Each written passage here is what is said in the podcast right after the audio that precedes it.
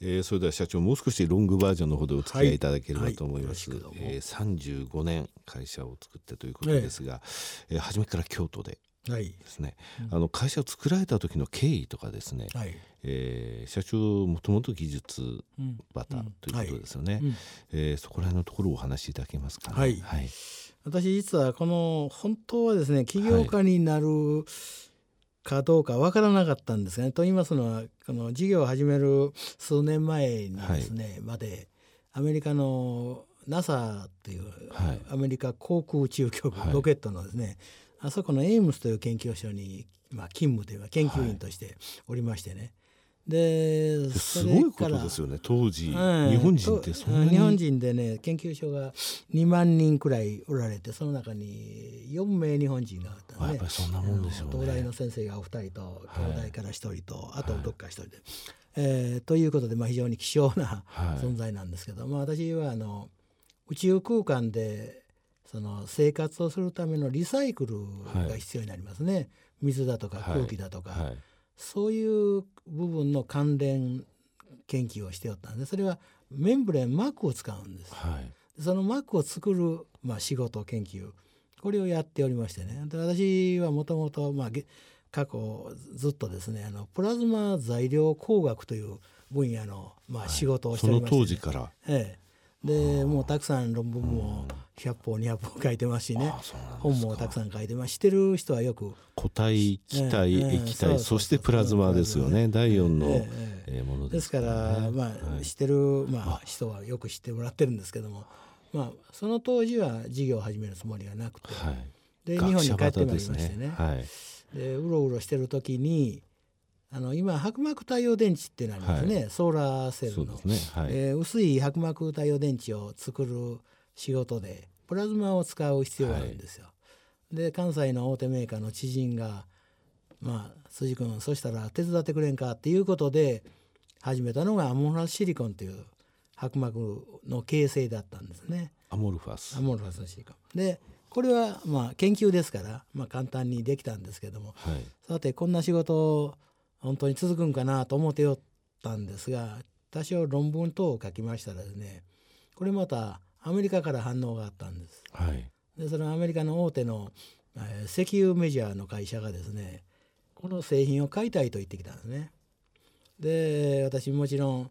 あのー、そんなつもりはなかったんですけど、はい、じゃあいっぺん行ってみようかということでアメリカのロサンゼルスの近郊にですねその会社の本社がありましてね、えー、そこへ行きましたら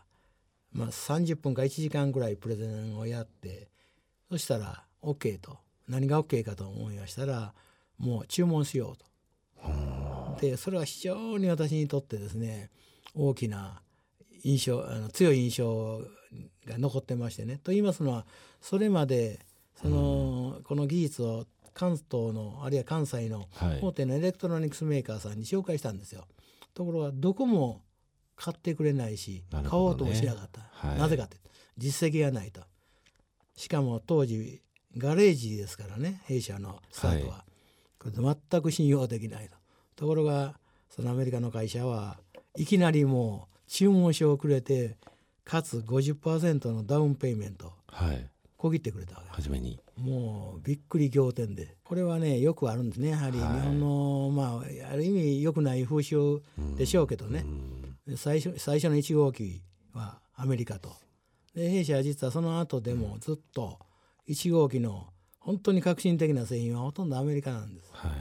い、アメリカのまたモトローラーも IBM もみんな買ってくれたんです。はい、ところが日本のまあ、ね、大手のメーカーさんはそれでも躊躇してると。いうところが非常に興味深いですね。ねいやあの35年って言いますとね、ええ、私今51歳なんですよ。はいはいはい、で35年前って16歳ちょうど高校ですよね。うん、でその前の話ですので、うんうん、私は中学時代にそのプラズマとかですね、あのあとは NASA っていうと、もう今の認知度と全然違うわけですよね。プラズマテレビなんてその後ずっと後話プラズマっていうものはどういうものなのかっていうのは、あのみんなが認知したのはここ10年15年で、そういうことを昔からやっぱりやられていたということなんですね。アモルファスシリコン、アモルファスっていう言葉自体、あのマーケットの中でやっぱり出てきたのって、まだ20年ぐらいに経ってないですかね。アマノスっていうのはその非消室と言いましてね、ね。はい、一般的にはそれまではほとんどジャンクマテリアルと言われてるんですね、はい、ジャンクマテリアルっていうのはゴミ、はい、クズですね、はい、でこれは使い物にならないと一般的に言われておったわけです。ところがあるイギリスの研究者がですねそれが半導体材料として使えるという証明したんです。それが1970年代の中で、それ以来急激に進んだわけですね。そうですね。日本でもあの山陽さんとか、えー、あと、まあ、パナソニックさんもそういう研究とかされてましたけれどもね。ですからあのやはり、いわゆるこうイノベーション技術革新というのは突然起きる可能性があるんですね。はい、でまあそれにうまく事業化をすれば、まあ、いわゆるベンチャービジネスとして成功できるんですけど、うん、なかなかそこの見極めが目利きができる人はそう多くないっていうことですね。ね。うん、で社長会社を作られてから8年後にはシリコンバレーに研究所を作られてるんですね。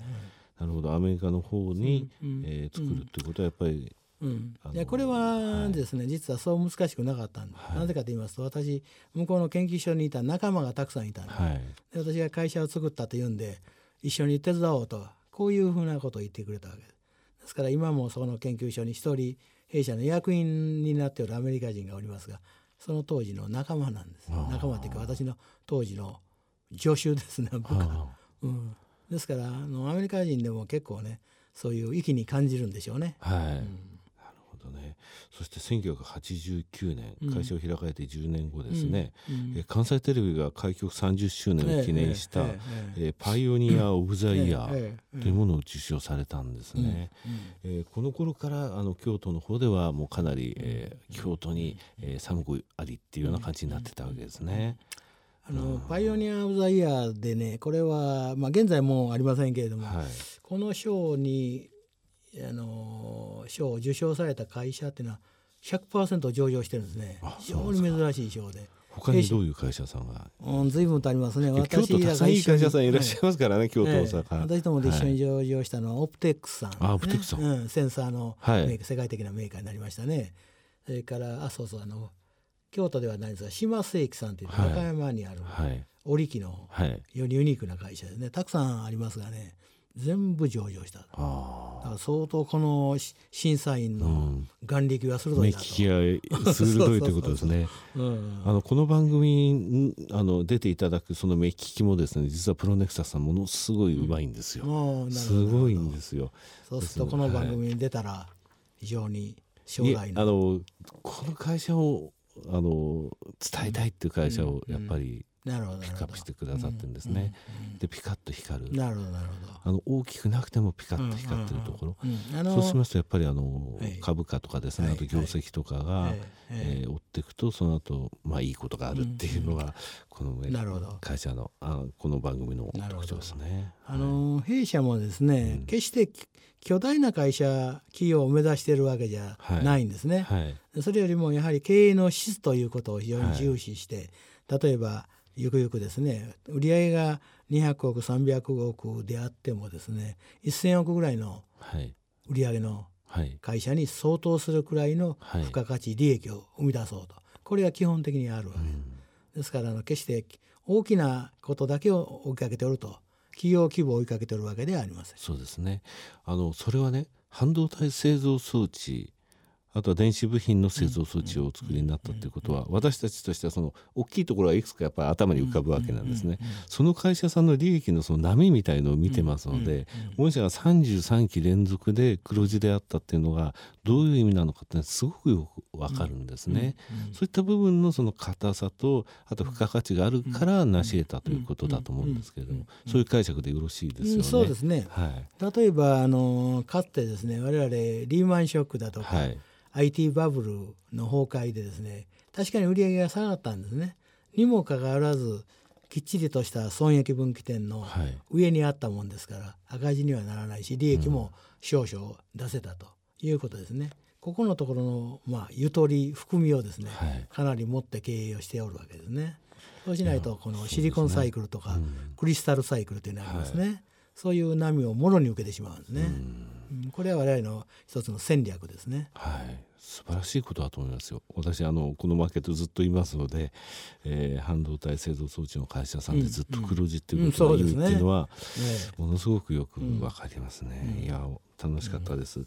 えー、またですねこの番組の方、はい、えー、東京ですけれども、はい、あのお越しいただければと思いますので、はい、あと投資を一部ですので、はい、えー、投資家さんのですね、えー、目っていうのはもう明らかに変わると思うんですね。すね。これからその、えー、トピックスファンドにしても、うん。うん、それから東証一部の中の、えー、時価総額それほど大きくないって言いますか何百億以下のところをからいい銘柄をピックアップするっていうファンドたくさんありますので、あのぜひですねそういった中に、えー、SAM 仕様のサムカリっていうところですね、きちんと、えー、出していっていただきたいと思います、はい、この番組にまたお越しいただければと思います。ありがとうございます、はい、あのぜひこの先は成長力を加速していきたいと思いますんで、はい、今後ともよろしく。はい、えー、本日はどうもありがとうございました、